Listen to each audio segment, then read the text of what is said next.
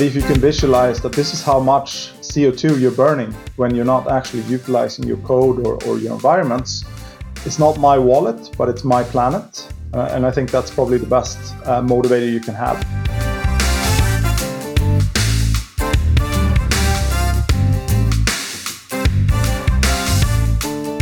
Hello everyone, welcome to Green I O, the podcast for responsible technologists building a greener digital world, one bite at a time.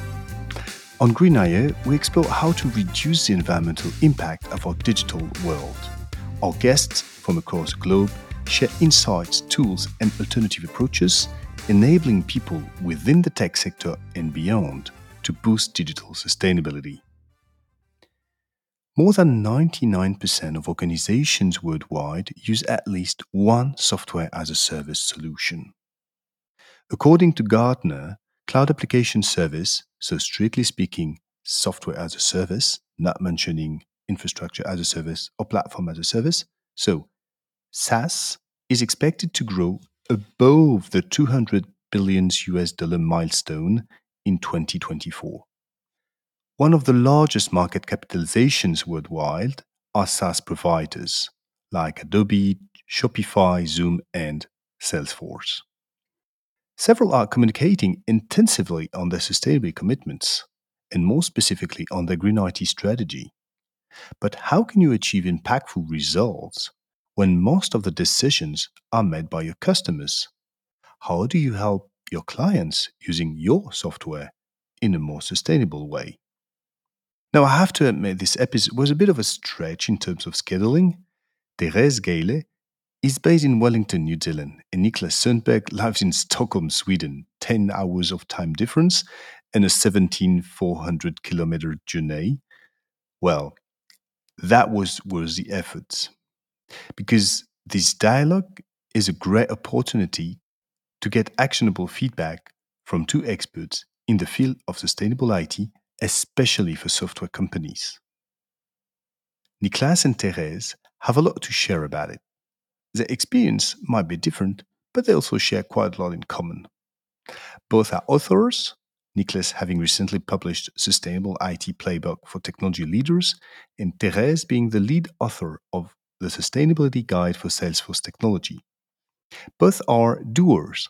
Tereza is a technical architect at MuleSoft, a Salesforce company, and she is also its global sustainability S M E. Niklas is a senior president and chief information officer at Assa Abloy Global Solution Division. And both are sustainability advocates within the organization, as well as in N G O and professional groups. So I would dare to describe them also as activists in a suit, borrowing this expression from Rainer Karcher, the global head of sustainability at Allianz. Welcome, Tereza. Welcome, Niklas. Thanks a lot for joining Green I O today. Kia ora. Thanks so much for the opportunity, Gail. Oh, kia ora. That reminds me so, so some wonderful time in New Zealand where when I was hiking and, and meeting wonderful people. Oh, thanks a lot for, for this, Tereza. Hi, Niklas. Hi. Happy to be here. Uh, looking forward to a great conversation. Yeah, we're looking for it too. Uh, I'd like to start with my usual question about your journey towards sustainability. So how did you become interested in sustainability and maybe I T sustainability? Uh, Tereza, would you like to share a bit about it? Yeah, sure. So I've always had a strong affinity for nature. So I grew up on a farm on the border of Latvia and Estonia. So I was always quite blessed and privileged to have the wildlife literally on my doorstep. And I guess that's one of the reasons why I moved to the beautiful Aotearoa, New Zealand, uh, is for its incredibly unique fauna and flora. But I think the penny drop moment for me was when I started thinking about how I can make the most impact. And I came to the realization that's probably through being a change agent, if you will, within a big organization like Salesforce. And um, because I felt no matter what I do in my personal life, you know, I could fly less, I could, you know, watch when, you know, eating less meat or, you know, recycling, et cetera, et cetera. I just had this feeling that that's not enough. So what more can I do to move the needle? And pretty much from joining Salesforce, uh, the very first thing that I did with uh, MuleSoft is I wrote a blog on sustainable engineering practices with MuleSoft. Very humble beginnings. It was just, you know, didn't get a big splash or anything, but this was, what, two and a half uh, years ago. And since then, it, you know, there's we've we've come a long way. Well, that's funny because, you know, there is this great debate, uh, especially among, among young engineers, uh, whether they're software engineers or engineers in pretty much everything, or graduates, that shall I quit, shall I leave the regular big corporation world to make an impact and join an N G O, et cetera. And obviously, we need a lot of those great people uh, in N G O, but that's also true. I remember, I think it was uh, Antoine Monin, yeah, Alexandre Monin, who, who told us uh, in, in, in a conference recently, do not quit, do not leave. We need, you know, change makers within big organization, because everyone, if everyone leaves, that will be a terrible issues to move the needle, as you said. So I guess you're part of the the one who will make the change within organization. Am I right? Exactly. At least I try to. Yeah, you can try. And after after a while, if it doesn't move the needle that much, then, then you, you've got a free pass to try something else. Exactly. Exactly. And, and the second second thought I just popped it in my mind is you have the, as you say, the, the, the nature on your doorstep. And that connects with something I read very recently. When you assess how much animals are can be spotted in Walt Disney movies as, you know, a proxy for how much kids are exposed to nature in cultural contents, there is a dramatic reduction, like something from several dozens in early fifties and sixties movies to one or two animals. That's pretty much it in other, other more recent movie like Aladdin, or it's not that recent, but anyway.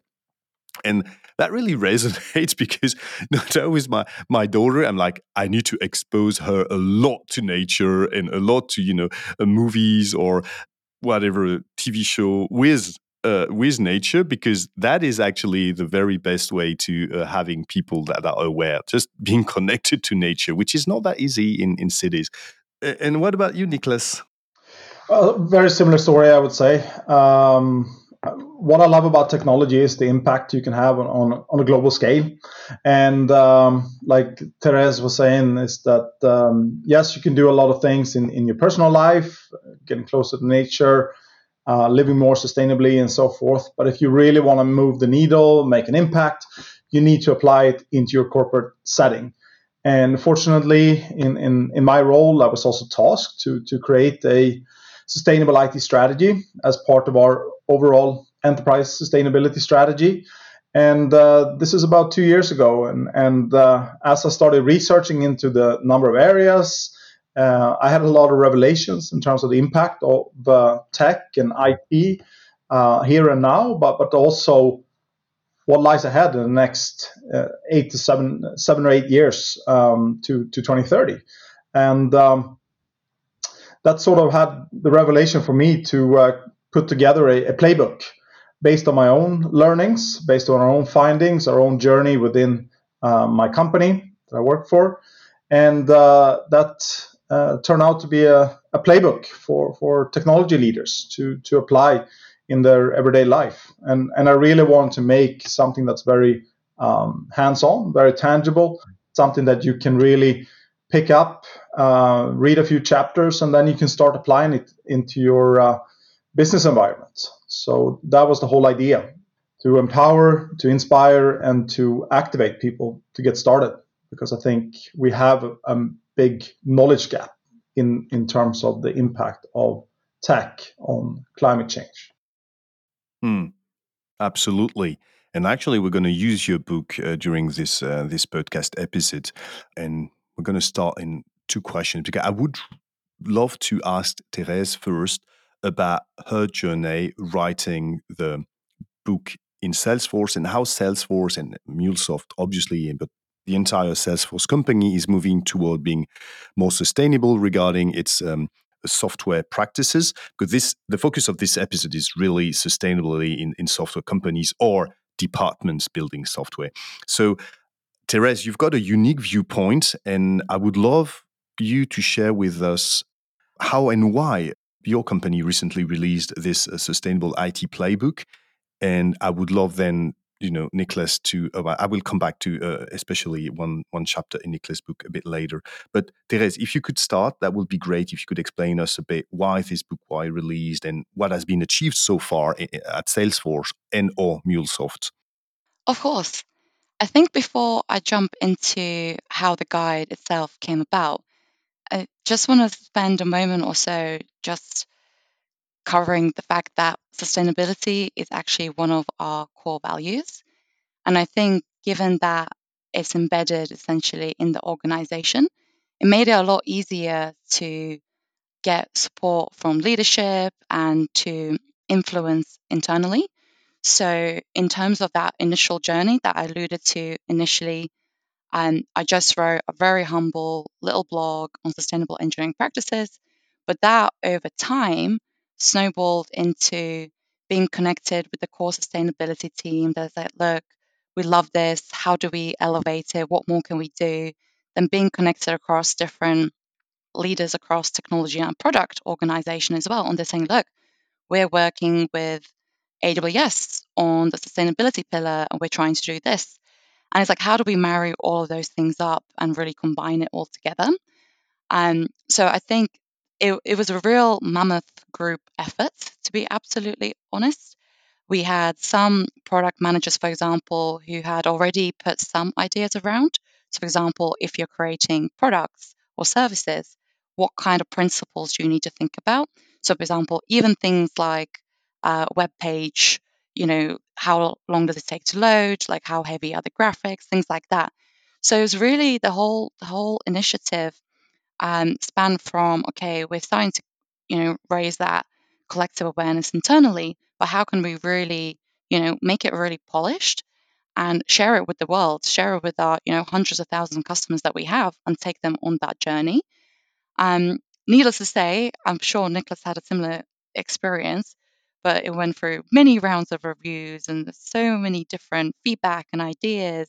So I think the, the tricky bit was actually how do we still make it true and useful, but also not letting perfection get in the way of progress.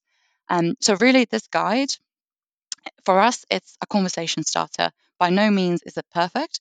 It's just to raise that awareness. It has practices across architecture, design, architecture, development, and operations. And the idea is to give a couple of really practical examples of what you can do across the software development lifecycle to reduce the impact of using our products. So I think in terms of what resonates the most, and it was always a surprise to me, the majority of time we speak to customers, they just, they're completely oblivious that technology, of course, has an impact. You know, you see these very polished products, but actually they are hosted somewhere on a data center. And just even using statistics like, well, data centers actually emit more than the aviation sector, which is often quoted. And you just see the penny drop because they realize they have a huge uh, footprint with our, with our products. And then they're like, well, what do we do? Like, how does it tie to our sustainability strategy? Um, so just as, as one example, I can speak a lot to uh, from a MuleSoft angle because that's uh, what I've worked with organizations on. So one thing, and I think this is maybe a little bit different to what's uh, been covered in the past. It's also looking at A P I reusability and what's the impact of that, not just from a technology perspective, but also in developer productivity. So a piece of work that we did recently covered, let's look at it more holistically, not just the tech as well, but actually how, you know, the human element. If you don't need uh, three times more project teams to create this because you're already thinking about reuse and having it, you know, creating all these composable little building blocks that you can leverage for future projects, you're actually, you know, the human aspect in terms of emission saving is also, you know, you, sh- you should not uh, ignore. And for others, it's just learning that organizations often have their sandbox environments completely unchecked. So there's applications that are running, burning resources in the cloud. So it's like, hey, if you had really good governance around decommissioning A P Is or applications when they're no longer required, and actually having numbers uh, or a process. Um, so as another example, um, Salesforce has these demo organizations, or you can spin them up quickly, but they expire after a certain period of time. So then, you know, it takes away the problem of, oh, I need to now go do some work and decommission it. Um, so yeah, th- th- those I would say a couple examples that usually get people to, you know, really like understand the, how, how impactful it can be. So you take seriously the issue with uh, cloud zombies, to yeah, to, exactly. to quote uh, Anne Curie. I, I love her expression about this. I can imagine like zombie hunters. um, and Niklas, uh, I recall you dedicated a full chapter to software, which is uh, quoting you uh, one of the fundamental building blocks of sustainable I T practices. Um, just don't remember if there are five or six in your book, but you, you will update us on this. Does what Therese just described resonate with you, uh, especially focusing on software and SaaS providers? Yes, absolutely. Uh, I think, um, like Th- Therese was saying, uh, the first and foremost uh, you know, principle when it comes to software development is to relocate. Uh, I usually talk about three R principle uh, in terms of relocate, um, re-architect, and right-size the application. So uh, by putting the, the container or the workload that you want to run in a low-carbon uh, area, that's going to have a big impact, obviously. But then obviously uh, zombie loads is important to, to reduce, uh, shut down your test beds, your... Um, your automatic testing and so forth when you're not working on it, for example, and uh, to really try to visualize it, to uh, put the, the power in the hands of the software engineers so that this doesn't become an activity that you do once a year just because you need to calculate your carbon footprint, rather than uh, giving a dashboard to the software engineers where they can actually see in real time what is the energy consumption, what is the carbon emission on their code, on their different uh, environments, and so forth, to really, you know, create that engagement uh, all through the organization, to, to have that instant feedback. I think it's really, really important when it comes to software development. And this instant feedback approach, does it connect to your um, your sustainable S D L C practices, or is it something different? We are exploring in terms of how we can utilize it in the best way uh, to bring awareness into this, because just just like Therese was saying, um, the awareness is not there, and uh, it requires a, a bit of um, awareness, education in order to bring bring this to the table. Um, as a software engineer, you're obviously tasked to uh, uh, bring products and solutions to market quickly. So uh, I think it's also important to embed this into the, the software development lifecycle and, and not make this as a separate thing that you need to do in isolation. This should be embedded into the, the software development lifecycle rather than, than um, doing it in isolation. So making it as easy and, and consumable as possible, uh, I think it's it's really, really key. And, and I, I think we will see a lot more of these type of tools Um, surfacing in the near future, that you can connect to both on-premise um, environments, but also obviously cloud providers like Amazon, Google, and, and so forth. Yeah, there are some work being done at uh, Kubernetes level in the Kubernetes community, for instance, to get uh, uh, instance carbon footprint, uh, instantaneous, sorry, carbon footprint using uh, using it, and kind of incorporating in your C I C D pipeline the carbon footprint of your code. But I, I'm always wondering that both of you, you, you, you know, you're, you're hands-on people. Huh? So you, you do it for real, in real life all the time. And how much do you believe this automation that is kind of a, the best possible outcome? Because this is, as you said, you need to make it uh, very visual. You make it, you need to make it um, available all the time, and not something, you know, some kind of yearly committee where everyone gets, you know, nervous two days before and forget about it. So having it automated in your C I C D is a great achievement, but is it really doable? And could you share any examples where it, it has actually worked, or is it too early stage at the moment? No, we, we can definitely say that we, um, I think if you incentivize and, and you tell your software engineers that, you know, shut down your cloud environments over the weekend or when you go home from work, um, because we want to save cost, that's not really a great uh, motivator. But if you can visualize that this is how much C O two you're burning when you're not actually utilizing your code or, or your environments, then I think that's that's the best motivator. And and I have a, a colleague, uh, Elsa Westin, she says uh, that it's it's not my wallet, but it's my planet. Uh, and I think that's probably the best uh, motivator you can have to, to really visualize it and show. And and uh, we've seen uh, that th- this really works, that, that people are actually taking this serious and decommissioning resources more more readily than they, they usually do.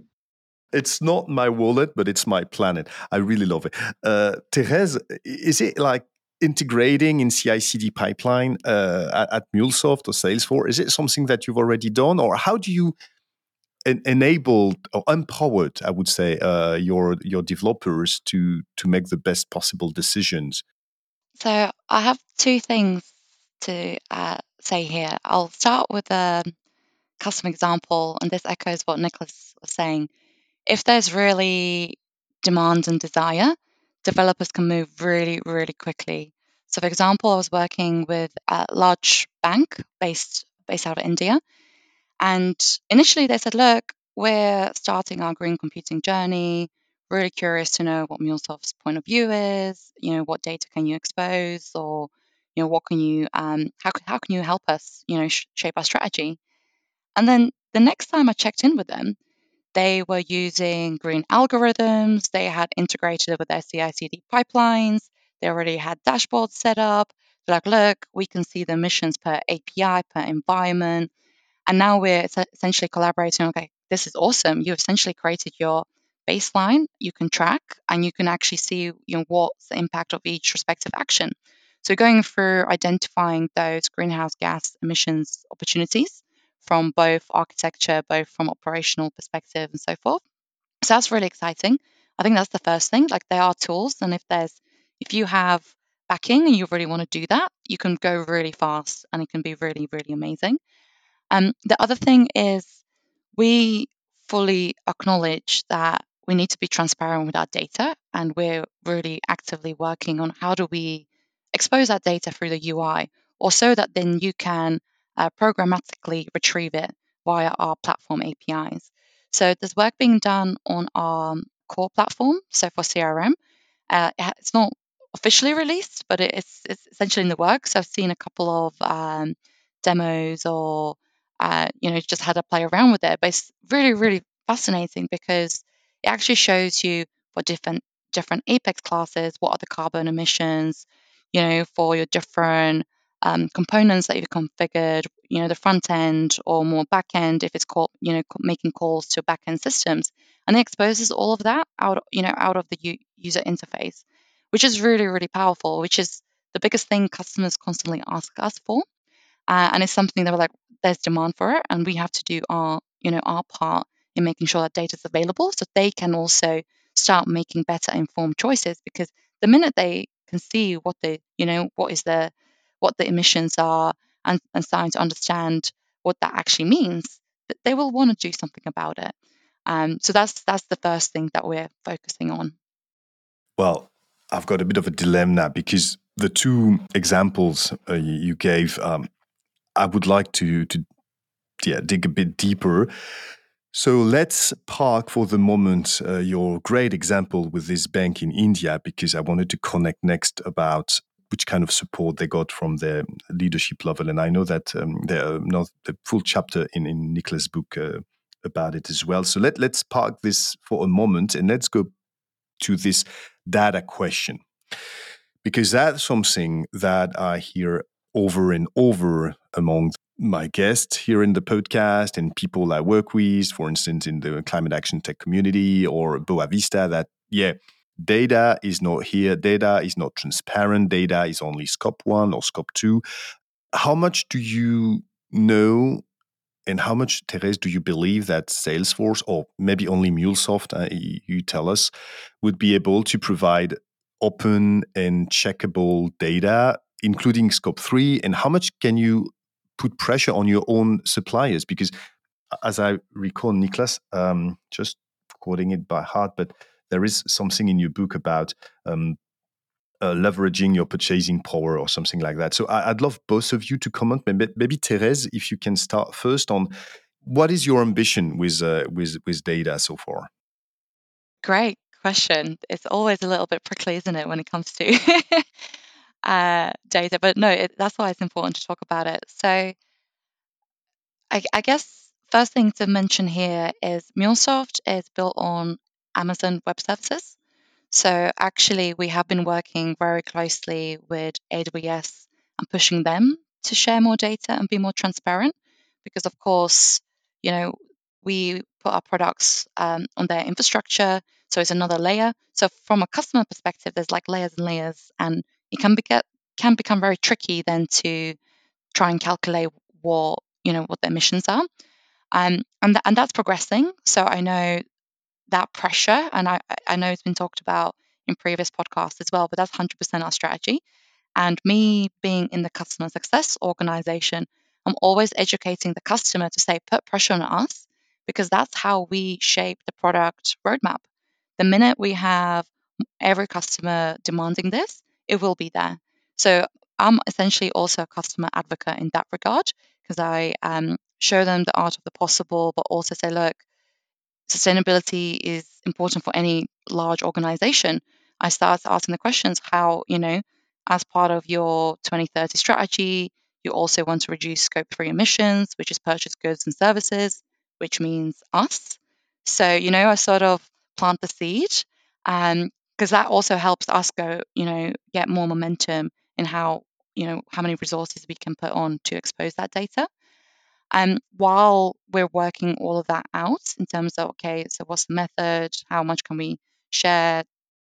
There are other ways at the moment that I've used to help customers at least get a really good ballpark figure, because often the best that you can typically get from vendor is, let's look at how much you spend with us, and that spend proportion is your emissions out of our entire emissions, right? It's like a spend-based allocation method.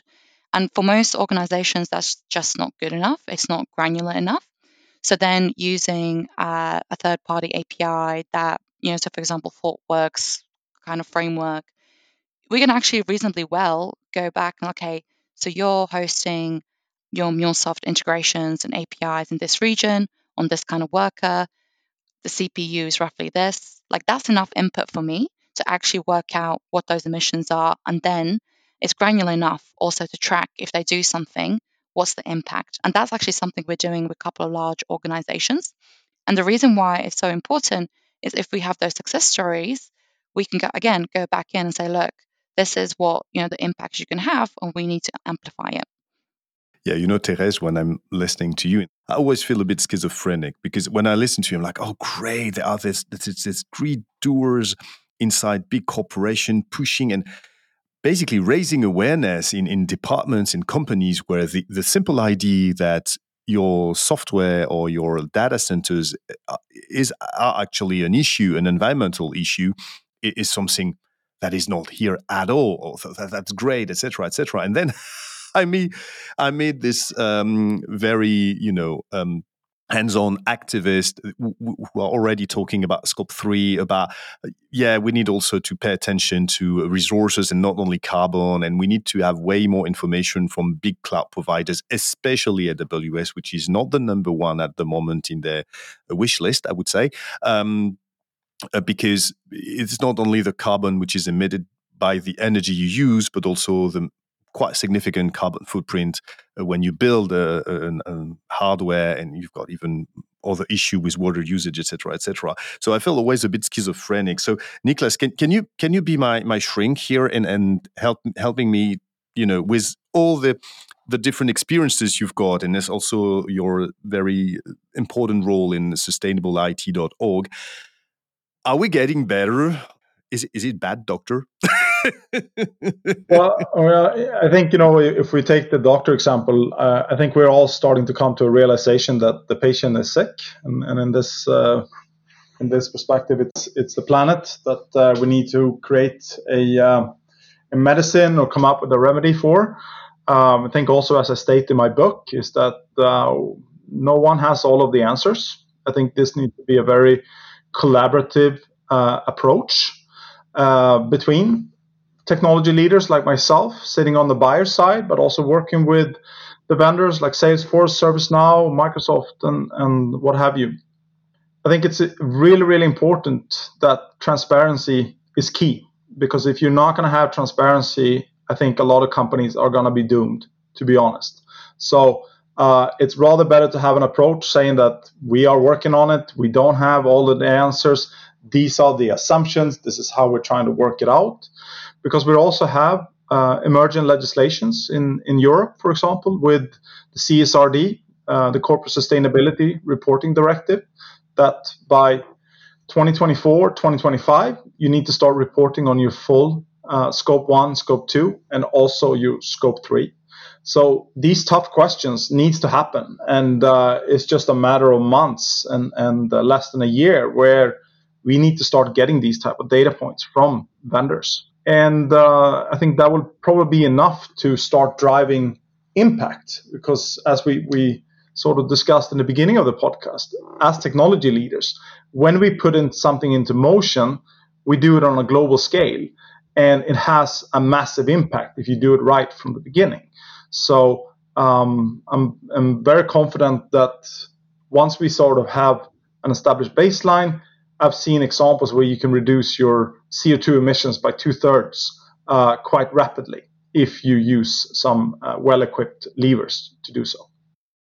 That's always something that I love to ask. What is kind of the top actions or the top tips that you could share that is that are workable pretty much everywhere in every company? And what are the actions which are more specific to each company? So obviously you cannot list all of them, but more like, okay, you know, if you want to start and, and achieve these very uh, successful results in a matter of months or years, whatever, uh, what you should start looking at pretty much in any companies, and what is usually a bit more company specific? Yeah, so so we already discussed uh, cloud and the impact that it can have by, by choosing the right location and the right provider. Um, software development is obviously one key, but then also uh, in my role as a C I O, you're usually managing thousands of applications, and uh, having a good application portfolio management around those.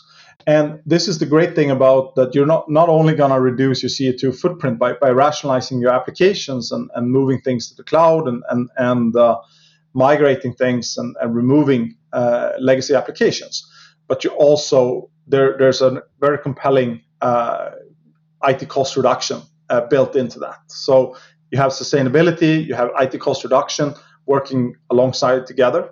Uh, so application uh, rationalization on a, on a bigger scale is is quite important to, to work with uh, as a C I O, as a C T O. One thing that we haven't mentioned is the embodied carbon, for example. And, and when I mean embodied carbon, I, I talk about uh, all of the hardware that you procure, for example. Anything from uh, your smartphone, your laptop, your servers, your network equipment, and so forth. And uh, if we take some examples, for example, just uh, an Apple iPhone uh, fourteen, Uh, emits uh, seventy kilos of C O two over a three-year life cycle. Uh, a typical Dell laptop um, off the shelf uh, roughly emits uh, three hundred twenty kilos over a four-year life cycle. So I think also as consumers, as a consumer of I T, um, we need to make sure that we prolong the longevity of the hardware and make sure that we can find a second life and we can pass them on in the value chain uh, by not only uh, disposing them, but to work with a, a reputable partner that can can give uh, the asset a second life. They can refurbish it, they can repurpose it, they can take apart components and, and putting into to new or, or um, old assets. And recycling should really be uh, the last asset, to be honest. And, and from what I hear talking to some of these uh, vendors like Apple and, and Dell, is that uh, we haven't really done a great job of, of creating circularity where these assets actually come back to them. Uh, Apple, for example, have uh, created the, the robot Daisy, and, and they have them on, on a number of locations uh, across the world. But from my understanding is that they only get back a very, very uh, insignificant portion of the number of assets or number of smartphones, for example, that they are putting out there in the marketplace. So I think we also have a responsibility to make sure that we uh, apply a more circular approach to this, uh, to prolong the longevity of the assets, but also when they become end of use or end of life, then we make sure that we work with um, a solid partner that can provide us with a transparent supply chain, that can provide us with good data, and to make sure that the assets is being uh, refurbished or recirculate. So to sum it up, the three main culprits to investigate first, uh, if I if I follow your ideas, will be be carbon aware with your cloud location, uh, rationalize your application and decommission as much as possible of them, and then be aware of the embedded carbon of your own devices and hardware, and make sure that yeah you you go full speed toward a circular economy or the circularity of it. Um, am I am I right? Yes, for sure. And then to the fourth point is, is really to leverage your, your vendor ecosystem, to start putting pressure on your vendors.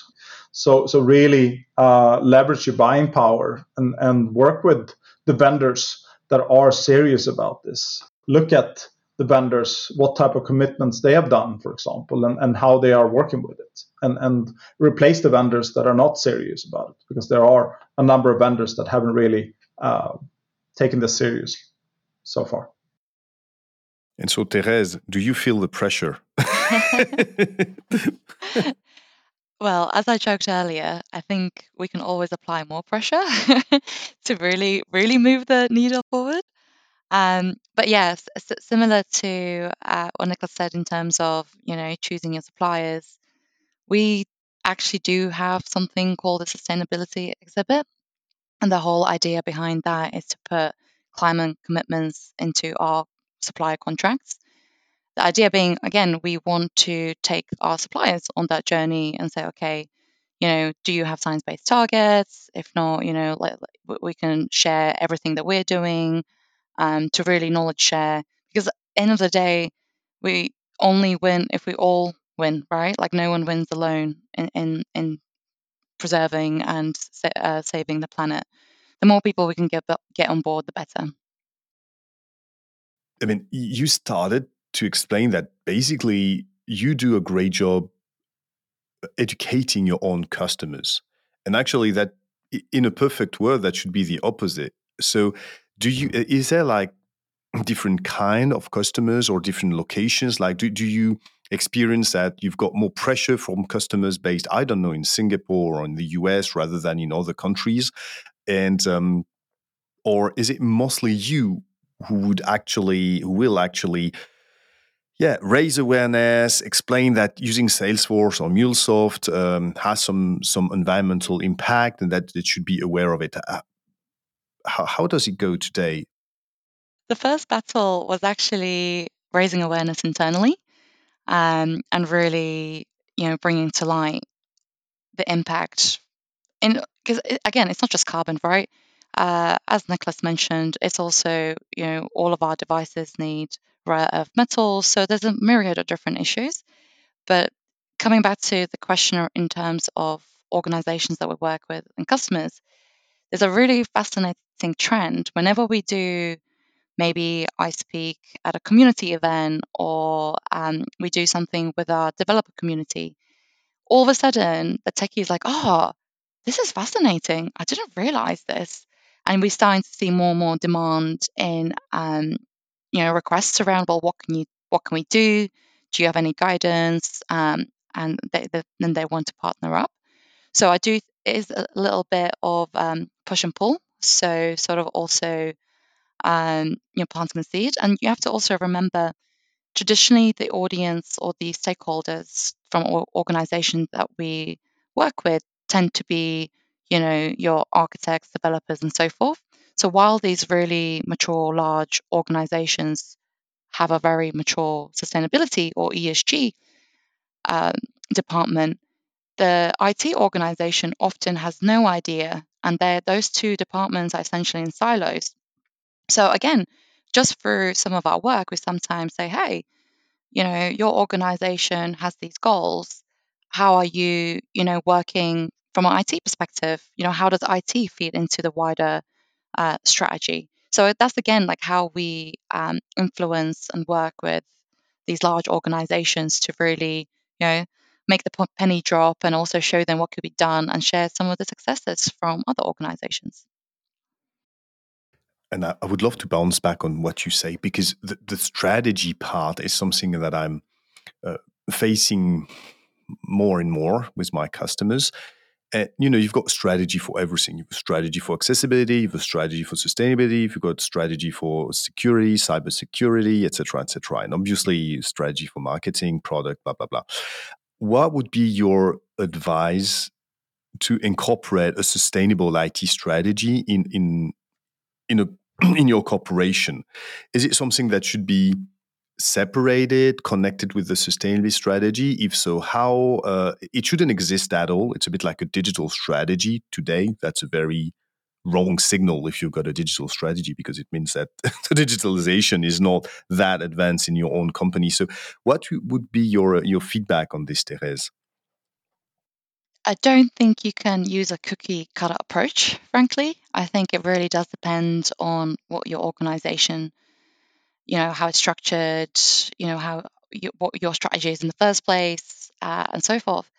But um, what I've seen, at least with some of the, you know, organizations that we've recently partnered up with, is they have a very strong and clear idea what their goals are. So, for example, by twenty thirty, they want to halve their carbon emissions. They also have strategies around, you know, which sustainable development goals um, are a priority for them. And I've seen I T leaders look at that and say, okay, so looking at our current estates, how does that feed up? And even uh, I'm starting to see some of the organizations that we speak to actually have Strat- uh, sustainability as part of their I T strategy as well. So before, it wasn't anywhere written down, and it's now formally captured. And as part of that, they might have different domains that they, uh, you know, call out. So be it domain or applications or their cloud strategy. I think a uh, part of that also echoes, you know, seeing some of the hyperscalers ha- having sustainability in their well-architected frameworks. So it's just like really fascinating to see that formally being part of the I T strategy as well. But again, that's just a few examples I've seen. I know for others, it's completely different. And yeah, so short answer, you know, it really depends on the kind of organization. Sure, but it helps to share some some some feedback nonetheless. And what about you, Niklas? Because you, th- th- it's a significant part of your book, which is dedicated to, to strategy. Um, well, I think it's important to, uh, you know, first have uh, an established baseline in terms of where you are and, and uh, what are the levers that you can sort of uh, pull in order to get to a desired state. Um, I think uh, the journey is obviously going to be different for, for different industries, for different companies and so forth. Uh, but it's important to formulate that overall strategy, and similar to a digitalization strategy, it's, it should be embedded into your overall business strategy or, or your I T strategy, and, and not be a standalone piece, but to to embed it and, and to make make it uh, part of the D N A uh, as we progress with this.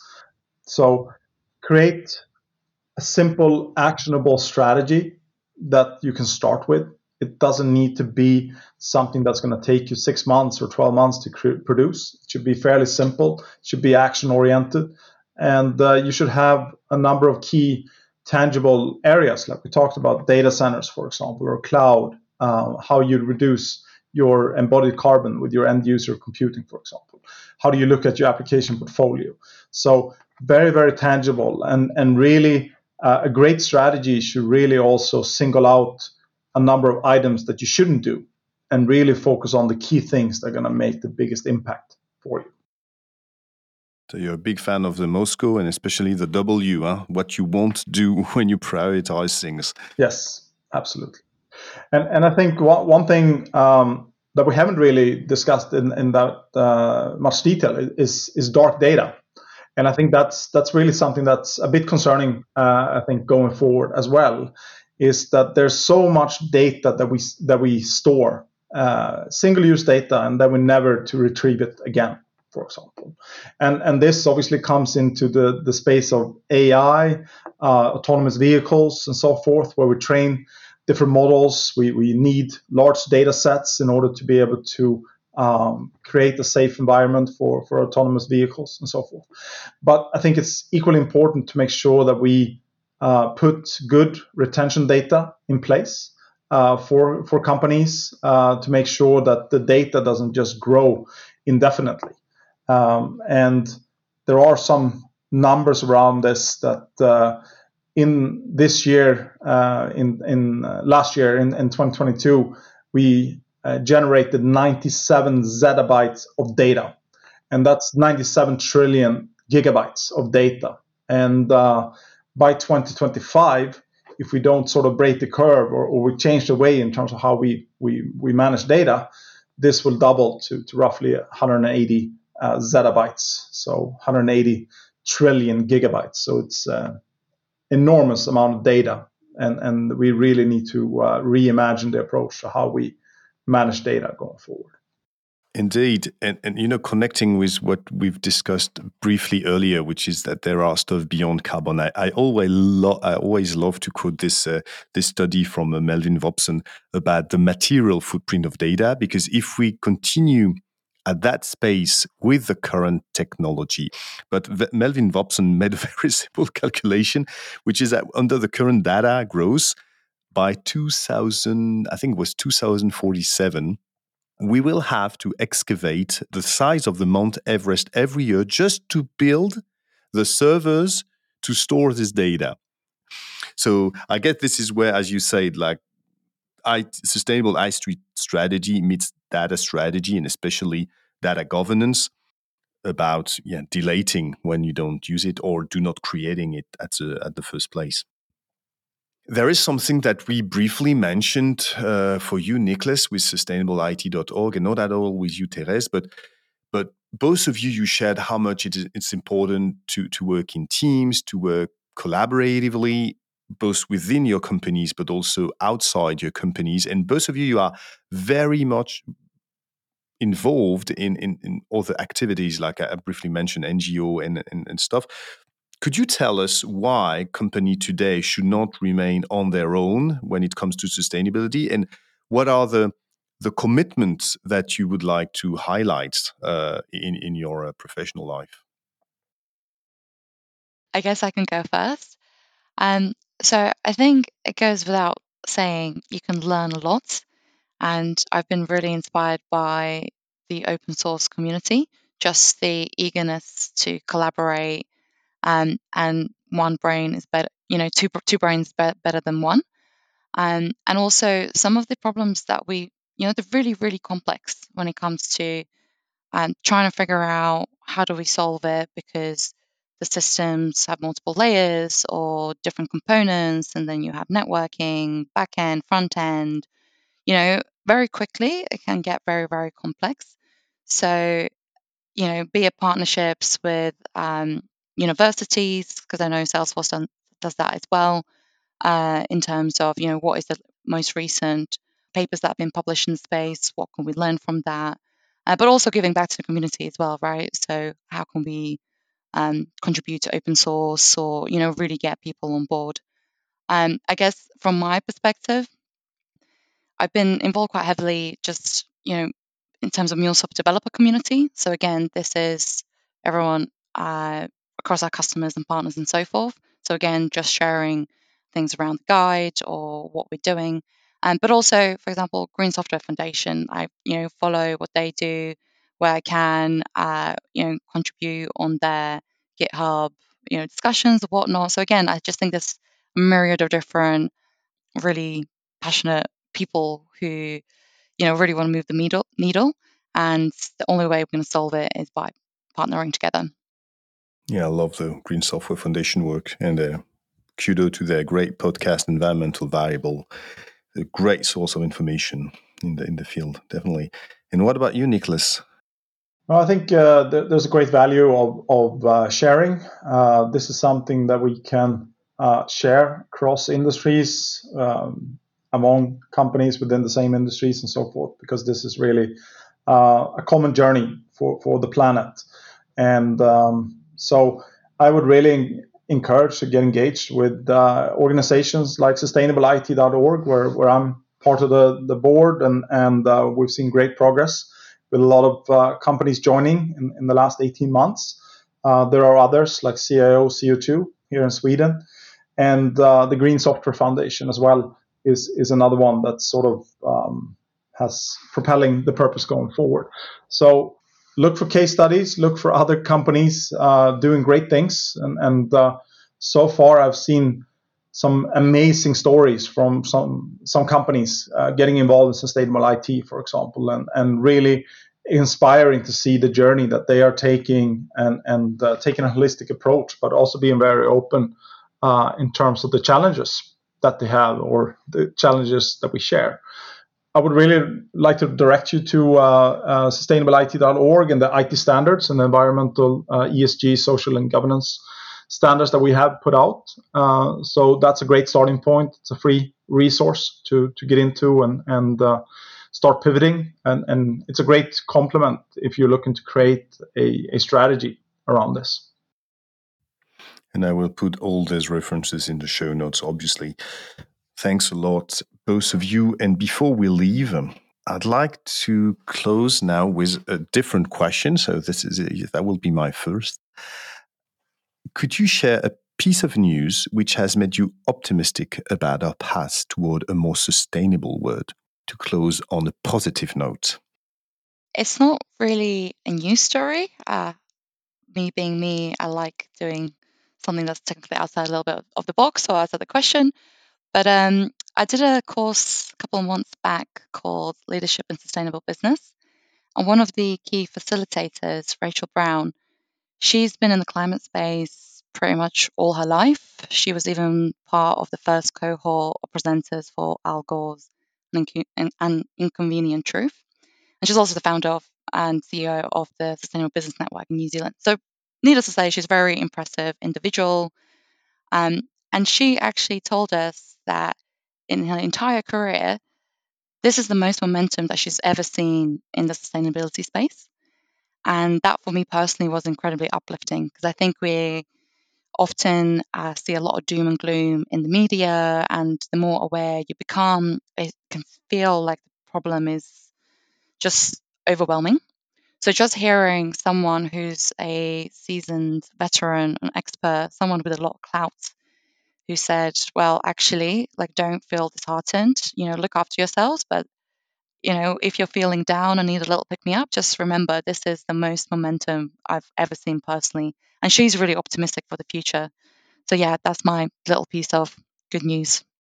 And and uh, I, I really resonate that with, with that as well. I, I think we've built up uh, great momentum uh, going forward. Uh, I think just in the last twelve, eighteen months, I've seen tremendous progress. Uh, we've had obviously some black swan events in, in recent years with, with COVID nineteen, but now also the, the war in Ukraine. And, and you see how uh, countries in Europe is, is pivoting, for example, and the massive amount of creation of renewable energy in, in Europe at the moment is, is really, really staggering. And um, if we can solve some key issues, for example, where uh, we can create renewable energy in, in Sahara Desert in, in Northern Africa, for example, and, and the transmission, then, then we have a great opportunity um, to drive down the carbon intensity quite quickly. So um, I think I'm, I'm very, very optimistic in terms of the momentum, the conversation. I, I also get a bit beaten down on the doom and gloom um, from, from the news and, and so forth at time to time, but, but then I try to reset myself and, and really look at the big picture and, and see all of the great things uh, that's happening. especially in the U S, for example, with the the Reduction Act, the the, the Great uh, Infrastructure Reduction Act, has also had great momentum in the U S, uh, and uh, that's probably one of the most important legislations that has come across uh, the hill in, in the last ten, fifteen years. So um, really, really optimistic for the future.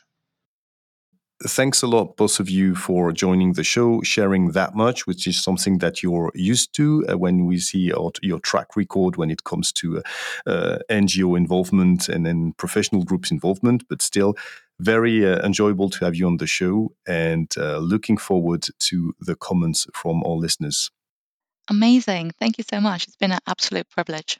Thank you so much. Very happy to be here, and, and really great discussion today. Thank you for listening to this Green I O episode. In episode twenty-five, we will talk about a massive announcement made by the W three C two weeks ago, which is the release of the draft version of its sustainability guidelines. Two core members of the sustainability workgroup, nicknamed SustiWave, will be with us to share insider information, Lucas Mastalert and Ines Akrap. They will highlight how these guidelines will impact the life of designers, project managers, web developers, and pretty much everyone working on the internet. Stay tuned. Before you leave, a small message from our sponsor. No, I'm kidding. Green I O is a free and independent podcast, and so we need your help to keep it that way. You can help us by supporting us on Tipeee. The link is in the episode note.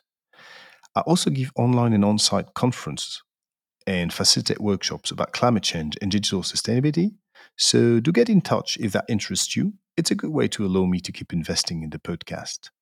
Full disclosure, each episode takes me roughly fifteen hours of work, finding the guests, convincing them, researching the topic, et cetera, and it costs between three hundred and four hundred euro to produce. So now you've got all the figures.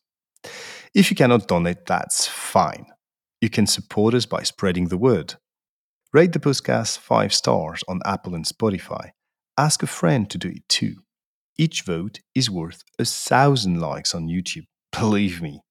Sharing an episode on social media or directly with a relative is also more effective than many ads. Seriously, thanks for your support. It means a lot to us. Us being me, but also Tanya Levitt, our amazing podcast producer, and Gilles Tellier, our amazing podcast curator. And stay tuned by subscribing to our Green I O monthly newsletter, the link in the episode notes, but you already know the drill. You will get carefully curated content, episode wrap-ups, and exclusive articles. It is as free and independent as the podcast itself, and it aims to help you, responsible technologists, build a greener digital world. One bite at a time.